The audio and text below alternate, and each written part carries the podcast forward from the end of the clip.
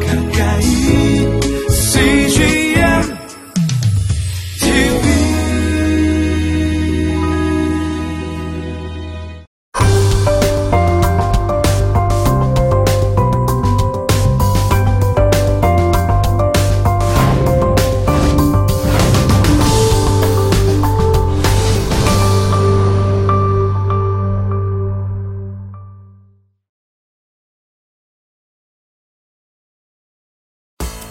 고독의 영성이라는 어, 또 다른 영성을 함께 공부할 텐데요. 예레미야의 불평은 시시비비를 가리는 고소 단계에 이르고 있다고 볼 수 있습니다. 예레미야가 자기를 협박하고 죽이려고 하는 사람들을 하나님이 죽여달라고 기도해요. 예레미야가 진지하게 질문했는데 하나님은 동문서답합니다. 완전히 무시당하고 말아요. 이 말은요, 책망하고 있어요. 이해할 수 없는 하나님의 질책 앞에 그는 겸손히 무릎을 꿇어요. 예레미야는 가정 안에서도 못지않는 핍박이 있었어요. 인간의 보호막에서 떨어져 나와 하나님 앞에 고독하게 홀로 서 있어 본 자만이 하나님의 은혜를 제대로 맛볼 수 있습니다. 고독의 영성으로 무장한다면 하나님 한 분만으로도 충분하고 만족할 수 있습니다. 그 경지에 도달하면 우리 주변의 모든 것들은 덤으로 주어지는 선물입니다.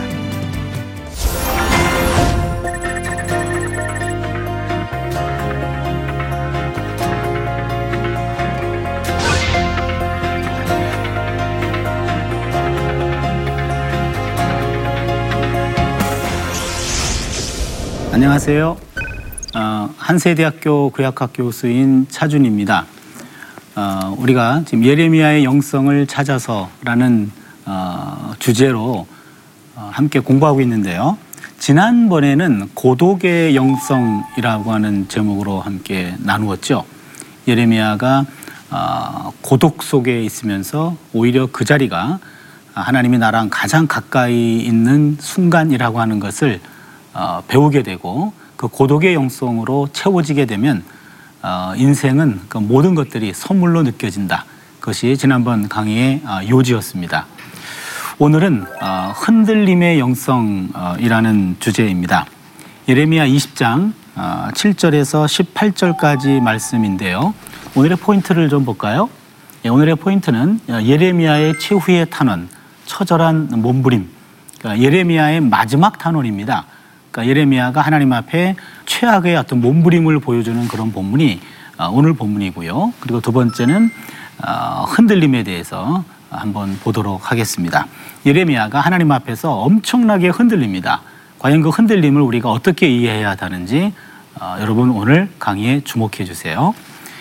예, 그러면은 첫 번째 음, 예레미야의 처절한 몸부림. 예. 예레미야 오늘 20장에서 20장 7절로 18절까지 본문인데요. 예레미야 본문에 보면은 한 여섯 단락의 어, 탄원 고백이 나옵니다. 예레미야의 탄원이라고도 이야기하고 고백이라고도 얘기하는데 그것 가운데 마지막 탄원이에요. 마지막 고백입니다. 그러니까 예레미야가 최악의 경우에 도달하게 되었을 때 나오는 이야기입니다. 우리는 예레미야의 최악의 상황에서 나온 이 처절한 몸부림을 통해서 어, 우리가 뭔가를 좀 배울 수 있는 시간이 되었으면 좋겠습니다. 어, 7절부터 18절까지인데 어, 7절부터 어, 13절까지가 어, 탄원이라고 얘기할 수 있고요. 탄원시입니다. 그리고 14절부터 18절까지가 예레미야가 자기를 저주합니다. 자기 생일을 저주하죠. 그래서 크게 보면 두 단락으로 그렇게 나누게 되는데요. 먼저 아, 앞에 있는 단락을 보도록 하겠습니다. 아, 20장 7절이죠. 야외여 음, 주께서 나를 권유하심으로 내가 그 권유를 받았사오며 주께서 나보다 강하사 이기셨으므로 내가 조롱거리가 되니 사람마다 종일토록 나를 조롱하나이다. 이것이 잘못된 번역은 아닌데 히브리 원문을 그냥 문자대로 한번 우리가 보도록 해보죠. 제가 어, 히브리 성경을 번역한 걸 한번 보여드릴게요. 예, 필자 사역은 제가 번역했다는 얘기입니다. 오 여호와여, 주님은 저를 꾀어내셨습니다. 히브리 말로 פתה. 저는 꾀 פתה, 꾐에 넘어갔습니다. 주님은 저를 강탈하셨습니다. חזק. 그래서 요 두 단어, פתה, חזק라고 하는 요 단어가 굉장히 우리가 받아들이기 쉽지 않은 그런 단어입니다. 무슨 말씀이냐면 요 פתה라고 하는 말은 출애굽기 22장 16절에 그런 용어가 나오죠. 출애굽기 22장 16절 예 사람이 약혼하지 아니한 처녀를 꾀어 저 꾀어 פתה 꾀어 동침하였으면 납폐금을 주고 아내로 삼을 것이요. 여기 꾀다라는 말이 פתה라고 하는 단어입니다. 그러니까 פתה라는 말은 유혹하다, 꾀다 뭐 그런 용어고요. 그 다음에 강탈하다, 하자흐. 하자흐란 단어는 신명기 22장 14절을 잠깐 보시면요. 내가 이 여자를 맞이하였더니 그와 동침할 때에 그가 처녀임을 보지 못하였노라. 여기에 보면 맞이하였더니라는 말이 하자흐입니다. 하자흐. 이 하자흐라고 하는 말은 그 여자의 뜻에 반하여 관계를 맺다 그런 얘기예요. 그러면은 오늘 본문이 여러분에게 상당히 충격적으로 들릴지 모르겠어요. 예레미야가 하나님한테 느끼는 감정입니다. 예레미야는 본인을 여성으로 비유해서 하나님이 나를 나를 유혹했고 그다음에 나를 강압적으로 덮쳤습니다. 그렇게 얘기합니다. 하나님 때문에 나는 내 인생 완전히 망가졌습니다. 그렇게 얘기하는 거예요. 이것은 지금 예레미야가 갈 때까지 간 겁니다. 최후의 순간에 저는 이- 어떻게 저렇게 얘기할 수 있을까 싶을 정도의 어, 그런 격한 상황에서 하나님한테 막말을 하나님한테 어, 쏟아붓고 있습니다. 왜 그랬냐면 8절을 보면은요. 예레미야는 하나님이 자신의 입에 넣어준 말씀을 성실하게 전했어요. 그 8절 본문을 보면은요. 내가 말할 때마다 외치며 파멸과 멸망을 선포함으로 야훼의 말씀으로 말미암아 내가 종일토록 치욕과 모욕거리가 됨이니이다. 여기 보면은요. 지금 어, 파멸과 멸망이라고 하는 것은 그 말씀은 파멸과 멸망이었다. 파멸, חמס, 멸망, שד. 예레미야의 입에 넣어준 말이 바로 그 당시 유다 백성들의 파멸과 멸망의 메시지였습니다. 그러니 어, 이런 파멸과 멸망의 메시지를 전하니 듣는 사람들이 반길 리가 없겠죠. 그래서 사람들은 하나님의 이름으로 예레미야의 입에서 쏟아 나오는 그런 파멸과 멸망의 메시지에 분노했을 것입니다. 저런 폭력적 언사를 사용하는 예언자의 말은 들을 필요가 없다라고 반응했겠죠. 그런데 예레미야가 여러분 곧 이 나라는 망합니다라고 예언을 했는데 그런데 현실적으로는 아무 일도 일어나지 않습니다. 이것이 예레미야가 비웃음과 조롱거리가 되는 이유가 됩니다. 예레미야는 항상 이런 멸망과 어, 어떤 파멸을 예언했지만 현실은 그렇지 않아서 그 당시 유다 백성들은 예레미야를 조롱하기까지 했고 그 조롱하는 것으로 인해서 예레미야는 이제는 어떤 인격적 모독 내지는 어, 절망을 경험하게 돼서 그렇다면 차라리 집어치우고 싶다라고까지 생각합니다. 그게 구절에 나옵니다. 예, 내가 다시는 야훼를 선포하지 아니하며 그의 이름으로 말하지 아니하리라 하면 나의 마음이 불붙는 것 같아서 골수에 사무치니 답답하여 견딜 수 없나이다. 이건 또 뭡니까? 예레미야는 어, 자신의 소명의 근원인 야훼, 그러니까 하나님이 예레미야를 부르셨잖아요. 그래서 그 야훼에 대한 불신 때문에 지금 내가 파업하겠다.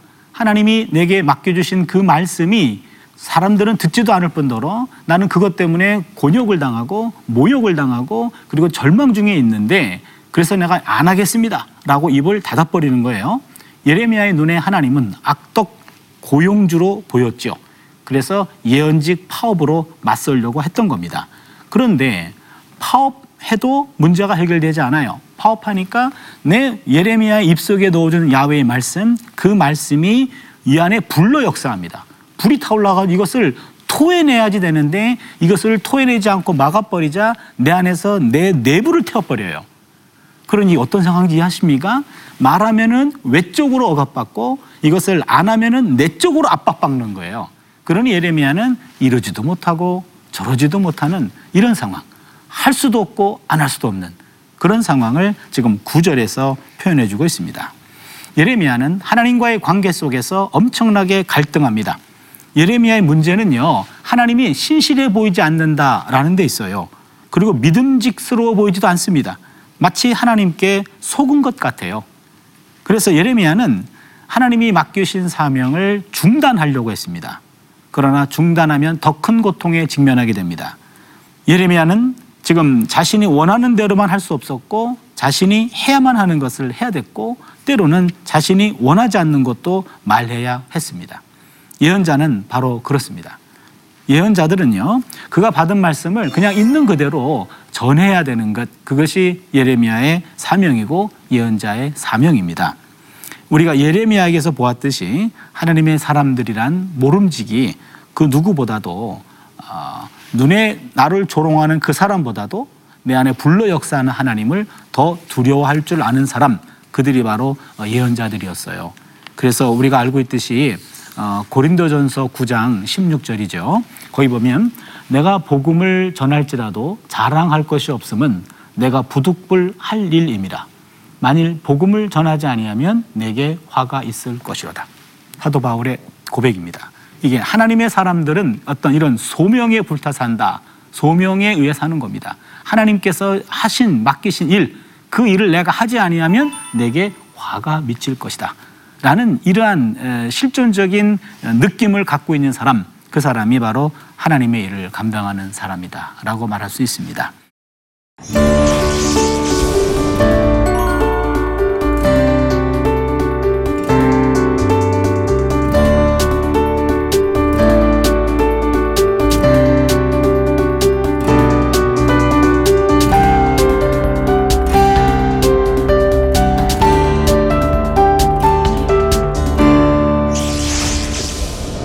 이제 아, 두 번째 단락으로 넘어갈까요? 10절부터 이제는 13절까지 내용을 볼 텐데요. 여기서는 절망에서 찬양으로 이제 넘어가게 됩니다. 예, 거기 보시면은요. 먼저 우리가 시편 13편을 좀 한번 보겠어요. 여러분 시편 13편 갑자기 느닷없이 13편을 얘기하는데요. 시편 13편은 개인 탄원시입니다. 개인 탄원시는 개인이 하나님 앞에 탄원하는 말씀인데 이 개인 탄원시의 가장 절정을 보여주는 게 바로 시편 13편이에요. 야외여 어느 때까지니까 나를 영영히 잊으시나이까 주의 얼굴을 나에게서 어느 때까지 숨기시겠나이까 거기 여호와여 여기 1번 여러분 번호 하나 붙여주세요. 여호와여 하나님을 불렀습니다. 두 번째는 어느 때까지니까 이것이 어, 이제 탄원입니다. 2절이에요. 나의 영혼이 번민하고 종일토록 마음에 근심하기를 어느 때까지 하오며 내 원수가 나를 치며 자랑하기를 어느 때까지 하리이까 이게 두 번째 요소입니다. 탄원이라고 얘기했죠. 세 번째 요소는요. 간구가 나옵니다. 3절을 한번 볼까요? 야외 내 하나님이여 나를 생각하사 응답하시고 나의 눈을 밝히소서 두렵건대 내가 사망의 잠을 잘까 하오며 4절입니다. 두렵건대 나의 원수가 이르기를 내가 그를 이겼다 할까 하오며 내가 흔들릴 때에 나의 대적들이 기뻐할까 하나이다. 이게 어, 세 번째 요소죠. 간구입니다. 아까 응답하소서 눈을 밝히소서 이게 간구입니다. 그 다음에 5절을 보실까요? 나는 오직 주의 사랑을 의지하였사오니 나의 마음은 주의 구원을 기뻐하리이다. 이것이 어, 네 번째 요소입니다. 신뢰 확신입니다. 갑자기 하나님이 나와 함께한다라는 것을 확신하게 됩니다. 신뢰 확신. 그리고는 마지막 절 6절입니다. 내가 야외를 찬송하리니 이는 주께서 내게 은덕을 베푸심이로다. 바로 찬양입니다. 개인 탄원 시의 기본적인 요소입니다. 아주 쉽게 얘기할까요? 하나님 두 번, 두 번째 나 죽을 것 같아요. 세 번째 살려주세요. 네 번째 그리 하실 거죠? 다섯 번째 할렐루야. 이렇게 시작하는 게 바로 개인 탄원시입니다. 그렇다면 오늘 예레미야 아, 다시 어, 여러분 20편으로 한번 돌아가 보겠습니다.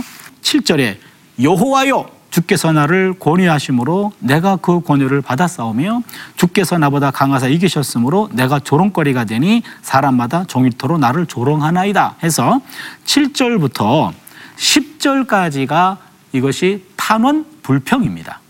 그리고는 11절을 보시면요. 바로 신뢰 확신이 됩니다. 그리고 12절이 간구가 돼요. 그리고 13절이 찬양이 됩니다. 그러면은요, 아까 예레미야가 지금 이 탄원한 순서를 보니까 하나님 불렀고, 그 다음에 탄원했고, 그 다음에 신뢰 고백, 간구, 찬양으로 끝나요. 보통이라고 한다면은 하나님 부르고 불평하죠. 그 다음에는 간구하죠. 그 다음에는 신뢰 고백하죠. 신뢰 확신하죠. 근데 예레미야는 세 번째와 네 번째가 바뀌었어요. 이거는요, 예레미야의 심정이 아주 복잡하구나라는 걸 알 수 있습니다. 여러분 개인적으로 탄원 기도할 때 탄원 기도할 때는요 울면서 하는 기도예요. 울면서 마구 기도할 때 하나님 그러고 두 번째가 뭐더라? 아 불평해야 되지. 세 번째는 뭐더라? 그런 생각하지 않습니다. 그냥 내 안에서 나오는 대로 하나님께 토해내는 거예요.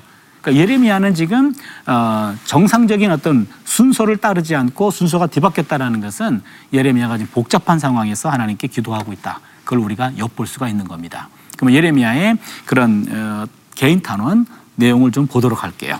먼저 아, 10절을 볼까요? 나는 무리의 비방과 사방이 두려움을 들었나이다. 그들이 이르기를 고소하라. 우리도 고소하리라 하며 내 친한 벗도 다 내가 실족하기를 기다린다.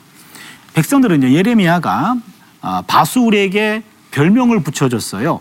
마골 밑사빕, 마골 밑사빕. 예, 예레미야 20장 3절에 나옵니다.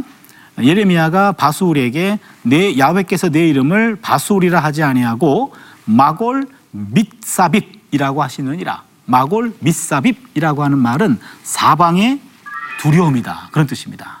사방의 두려움이다. 그러니까 어, 바수울에게 일종의 심판을 선포한 거죠.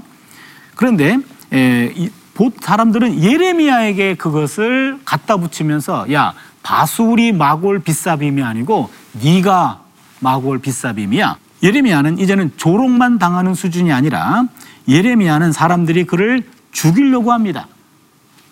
예레미야 20, 장 10절 하반절을 보면은요. 그가 혹시 유혹을 받게 되면 우리가 그를 이기어 우리 원수를 갚자 하나이다. 지금 예레미야는 동료들에 의해서 어, 유혹을 당하게 되고 넘어가게 되면 죽음을 맞이하게 될 수도 있는 그런 상황을 경험하게 됩니다. 그러기에 예레미야는 이제 11절에 갑자기 이런 고백을 합니다. 그러하오나 야훼는 두려운 용사 같으시며 나와 함께 하심으로 나를 박해하는 자들이 넘어지고 이기지 못할 것이오며 그들은 지혜롭게 행하지 못함으로 큰 치욕을 당하오리니 그 치욕은 길이 있지 못할 것이니이다. 갑자기 분위기가 바뀌죠.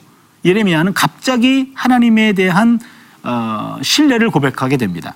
사방에 온갖 두려움밖에 없습니다. 사방에 온갖 두려움 속에서 아, 예레미야는 눈을 들어서 하나님을 바라봅니다. 여러분, 요 대목이 중요합니다. 내 사방이 다 막혀 있을 때 그때 우리의 시선은 그 환경에 묶여서는 안 됩니다. 환경을 초월해서 환경 넘어 계신 하나님을 볼 때 거기서 우리는 출구를 발견하게 됩니다. 예레미야의 유일한 호소, 예레미야가 유일하게 믿을 수 있는 분은 하나님 한 분밖에 없었습니다. 예레미야의 가장 밑바탕에는 신앙이 있었습니다. 그래서 예레미야 이렇게 고백했죠. 아까 두려운 용사 같으시며 요 두려운 용사 같다라는 말이 히브리 말로 기뽀르 아리츠. 그래서 무서운 용사, 무서운 투사 이렇게 되는데요. 어, 전통적으로 이것은요 적들을 가리킬 때 기뽀르 아리츠, 무서운 전사, 무서운 투사 이렇게 얘기하는데 예레미야는 여기서 하나님을 기뽀르 아리츠라고 얘기합니다. 그러니까 예레미야의 이 어법은요, 그 당시 상식을 넘어서는 경우들이 많아요. 그래서 예레미야가 보기에는 하나님은 나를 온갖 어려움 속에서 구원해 줄 수 있는 전사가 되시는 분은 하나님밖에 없습니다. 그러면서 예레미야는 그 고백을 통해 그 어려운 환경을 극복해 갑니다. 예레미야는 위기의 순간 자신의 자신이 소명받을 때 예레미야에게 주어진 예레미야 1장 18절로 19절의 말씀을 기억해냈습니다. 보라 내가 오늘 너를 그 온 땅과 유다 왕들과 그 지도자들과 그 제사장들과 그 땅 백성 앞에 견고한 성읍 쇠기둥 노성벽이 되게 하였은즉 19절이요 그들이 너를 치나 너를 이기지 못하리니 이는 내가 너와 함께하여 너를 구원할 것임이니라 야훼의 말이니라 바로 이겁니다. 예레미야는요 그 사방의 적들로부터 사방의 두려움으로부터 하나님을 바라보면서 야외로 방향을 찾게 되며 예레미야는 여기서 신뢰를 고백하게 됩니다. 신뢰를 고백하는 의도가 두 가지예요. 첫 번째는요, 진정한 신뢰를 표현한 겁니다. 진정한 신뢰. 그래서 하나님 야외의 능력의 능력이 의지할 만하고 기대할 만하다라는 사실을 잊지 않고 두 번째는요, 하나님께 동기를 부여하는 겁니다. 하나님 나와 함께 하는 줄로 믿습니다. 라는 말은 내 신앙을 고백함과 동시에 나와 함께 하는 걸 믿기 때문에 하나님이 곧 개입해 주셔야 됩니다. 라는 동기 부여도 되는 겁니다. 그렇게 되자 12절에서 예레미야는 어, 하나님께 간구합니다. 보세요. 의인을 시험하사 그 폐부와 심장을 보시는 만군의 야훼여 나의 사정을 주께 아뢰었사온즉 주께서 그들에게 보복하심을 나에게 보게 하옵소서. 간구입니다. 그리고 13절에 찬양으로 끝납니다. 야외께 노래하라 너희는 야외를 찬양하라 가난한 자의 생명을 행악자의 손에서 구원하셨음이니이다. 예, 여기 이렇게 찬양으로 끝나고 있는데요. 재밌는 것은요. 13절로 끝나야 되는데 14절에 보면은요. 예레미야가 내 생일이 저주를 받았다면 하고 또 엄청나게 흔들려요. 여기를 두고 보면은요. 지금 어, 예레미야는 지금 마구 흔들리고 있는 모습을 보게 되는 거죠. 한쪽으로 절정해서 하나님에 대한 고백을 했다가 이제 땅에 뚝 떨어지는 그러한 모습을 보게 됩니다. 그래서 14절부터 어, 지금 18절까지 내용을 우리가 좀 보겠습니다. 이것을 예레미야의 겟세만의 기도다. 그렇게 어, 이름을 붙이곤 하는데요. 여기 보시면요. 내 생일이 저주를 받았다면 하고 예레미야는 자기 생일을 저주합니다. 그러니까 내가 태어난 날 내가 죽었더라면 이런 꼴을 보지 않을 텐데 라고 하면서 자기 생일을 저주해요. 14절이죠. 내 생일이 저주를 받았다면 나의 어머니가 나를 낳던 날이 복이 없었다면 그러니까 내가 태어난 날 죽었더라면 이런 꼴을 보지 않을 텐데 바로 이것이 저주란 말이 아루 아루 그게 저주하다 저주로다 그런 얘기입니다. 예, 그리고는 15절을 보니까 아버지에게 소식을 전하여 이르기를 당신이 등남하였다 하여 아버지를 즐겁게 하던 자가 저주를 받았다면 예레미야가 태어났을 때 예레미야 그 태어난 그 자리에 아마 아빠는 없었던 모양이에요. 그래서 친구가 절친이 와가지고 야 자네 아들 낳았어라고 얘기했던 그 사람이 저주를 받았다면 그 사람이 무슨 죄가 있겠나요? 그러니까 아무튼 예레미야가 태어난 날 저주가 저주가 임해서 내가 죽든지 어떤 전쟁이 일어나 가지고 많은 사람들이 죽든지 그런 일이 벌어졌다면 내가 태어나지 않았고 이런 꼴을 보지 않을 텐데라고 하는 그런 절망적인 목소리죠. 16절에서도 저주의 내용이 이어집니다. 보세요. 그 사람은 야훼께서 무너뜨리시고 후회하지 아니하신 성읍같이 되었다면 그가 아침에는 부르짖는 소리 낮에는 떠드는 소리를 듣게 하였다면 좋을 뻔하였나니 마치 전쟁이 일어나서 모두가 다 무너뜨렸다면 이런 이런 험악한 인생을 살지는 않았을 텐데라고 하는 이야기입니다. 지금 예레미야는요 엄청나게 절망하고 있고 좌절하고 있고 지금 흔들리고 있습니다. 그러면서 어, 예레미야의 마지막 말은 17절, 18절에서 끝납니다. 17절과 18절 본문을 한번 볼까요? 이는 그가 나를 태해서 죽이지 아니하셨으며 나의 어머니를 내 무덤이 되지 않게 하셨으며 그의 배가 부른 채로 항상 잊지 않게 하신 까닭이로다. 어찌하여 내가 태에서 나와서 고생과 슬픔을 보며 나의 나를 부끄러움으로 보내는고 아니라. 예레미야 같이 경건한 사람, 하나님의 사람도 내적으로 기분이 아주 고양됐다가 하나님을 찬양하십시오. 그랬다가 갑자기 침체에 빠집니다. 내 생일이 저주를 받았다면 하면서 자기 생일을 저주하다가 그리고는 마지막에는 자기 저주로 끝나죠. 바로 하나님의 사명은 예레미야에게도 예수님의 겟세만의 기도와 같은 고통과 절망의 기도를 드리게 만들었던 겁니다. 오늘 우리는 여기서 어떤 의미를 어떤 메시지를 찾을 수 있을까요? 예레미야와 동시대에 살았던 사람이 있어요. 하박국입니다. 하박국은 여러분 유명한 고백을 하는 거 아시죠? 한번 볼까요? 하박국의 고백입니다. 비록 무화과 나무가 무성하지 못하며 포도나무에 열매가 없으며 감람나무에 소출이 없으며 밭에 먹을 것이 없으며 우리의 양이 없으며 외양간에 소가 없을지라도 나는 여호와로 말미암아 즐거워하며 나의 구원의 하나님으로 말미암아 기뻐하리로다. 예, 여기서 어, 하박국의 지라도 신앙이라 그래요. 지라도. 지라도. 뭔 얘기죠? 외양간에 소가 없을 지라도. 야외로 말미암아 내가 기뻐하리이다. 아, 이런 식으로 끝난다면 우리에게도 힘이 되겠죠. 그런데 예레미야는 다른 고백을 합니다. 예레미야는 엄청나게 흔들리고 있습니다. 예레미야는 지금 자신이 감당하기 벅찬 고통의 길을 제대로 걸어가고 있는지 그것조차 분간할 수 없을 만큼 엄청나게 힘든 과정에 놓여 있습니다. 이 예레미야의 이 흔들리는 마음, 요 흔들리는 이 모습이 오늘 우리가 보여 배워야 할 모습 중에 하나가 아닐런지요. 여러분 나침판을 보십시오. 나침판은요 항상 북쪽을 향해 가지고 흔들립니다. 그런데 나침판이 한 순간 이쪽은 확실히 북쪽이요라고 흔들림을 멈추는 순간 그 나침판은 고장 난 겁니다. 그것은 버려야 됩니다. 나침판은 끊임없이 북쪽을 향해 흔들릴 때 그 나침판은 건강한 상태고 나침판은 제 역할을 감당하고 있는 거죠. 그러기에 흔들림이 없는 확신보다는 흔들림이 있는 고민이 훨씬 더 건강한 신앙인의 자세입니다. 흔들린다는 것은 내 안에 자리 잡고 있는 옛 자아와 또한 거듭난 신앙인으로서의 새로운 자아, 옛 자아와 새로운 자아 간의 끊임없는 대화가 진행되고 있다는 겁니다. 우리는 흔들림을 창조적인 흔들림이요 거룩한 떨림이라고 말하고 말할 수 있습니다. 예레미야의 이 흔들림은 바로 올바른 방향으로 가기 위한 흔들림이었습니다. 끊임없는 자기의 내적인 성찰을 위한 대화 속에서 나온 겁니다. 그러기에 우리도 북쪽을 향해 끊임없이 흔들리는 나침판 같이 온전한 신앙을 찾아서 때로는 흔들리며 올바른 신앙의 길로 나아가야 합니다. 이것이 신앙인의 겸손한 태도고 바로 어, 건강한 자세라고 말할 수 있습니다. 오늘 주제는 예레미야의 흔들림의 영성이었습니다. 그 흔들림에는 어, 오히려 더 견고해지는 과정이었다라는 것을 함께 나누면서 오늘 공부를 마치도록 하겠습니다. 여러분 다음 강의는 어, 예레미야 23장에 나와 있는 분별의 영성입니다. 거짓 예언자들과의 만남 속에서 거짓과 참을 분별할 수 있는 것. 다음번 여러분 기대해 주세요. 감사합니다.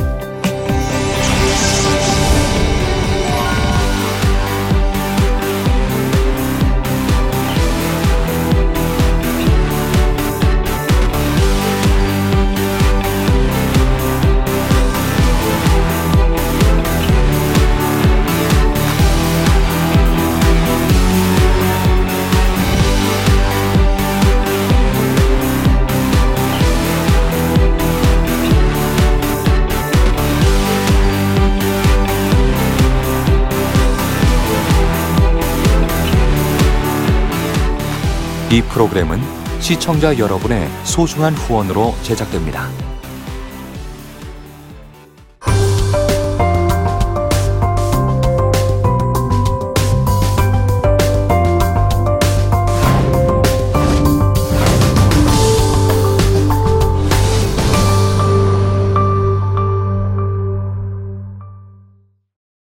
여기 있죠 외로운데 아, 그러니까 하나님께서 그냥 너는 거기 있음으로써 내가 어떻게 하는 거를 어, 너는 그냥 보기만 하면 돼 너는 그냥 거기 있는 것이 선교사야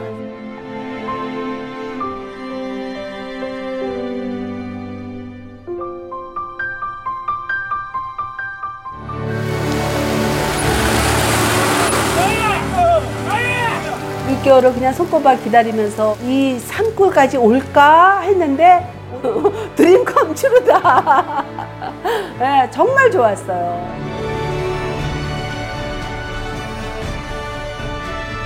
용기 얻고 또 위로되고 정말 선교사들한테 빵과 같은 거 정말 없어서는 안 되는 함께 가는 선교사들이 일- 이런 외지에 있다 보면 선교사 부인들이 굉장히 그 정신적인 문제가 많이 생기는데 그런 부분을 CGN TV가 완전히 해결을 해줬어요.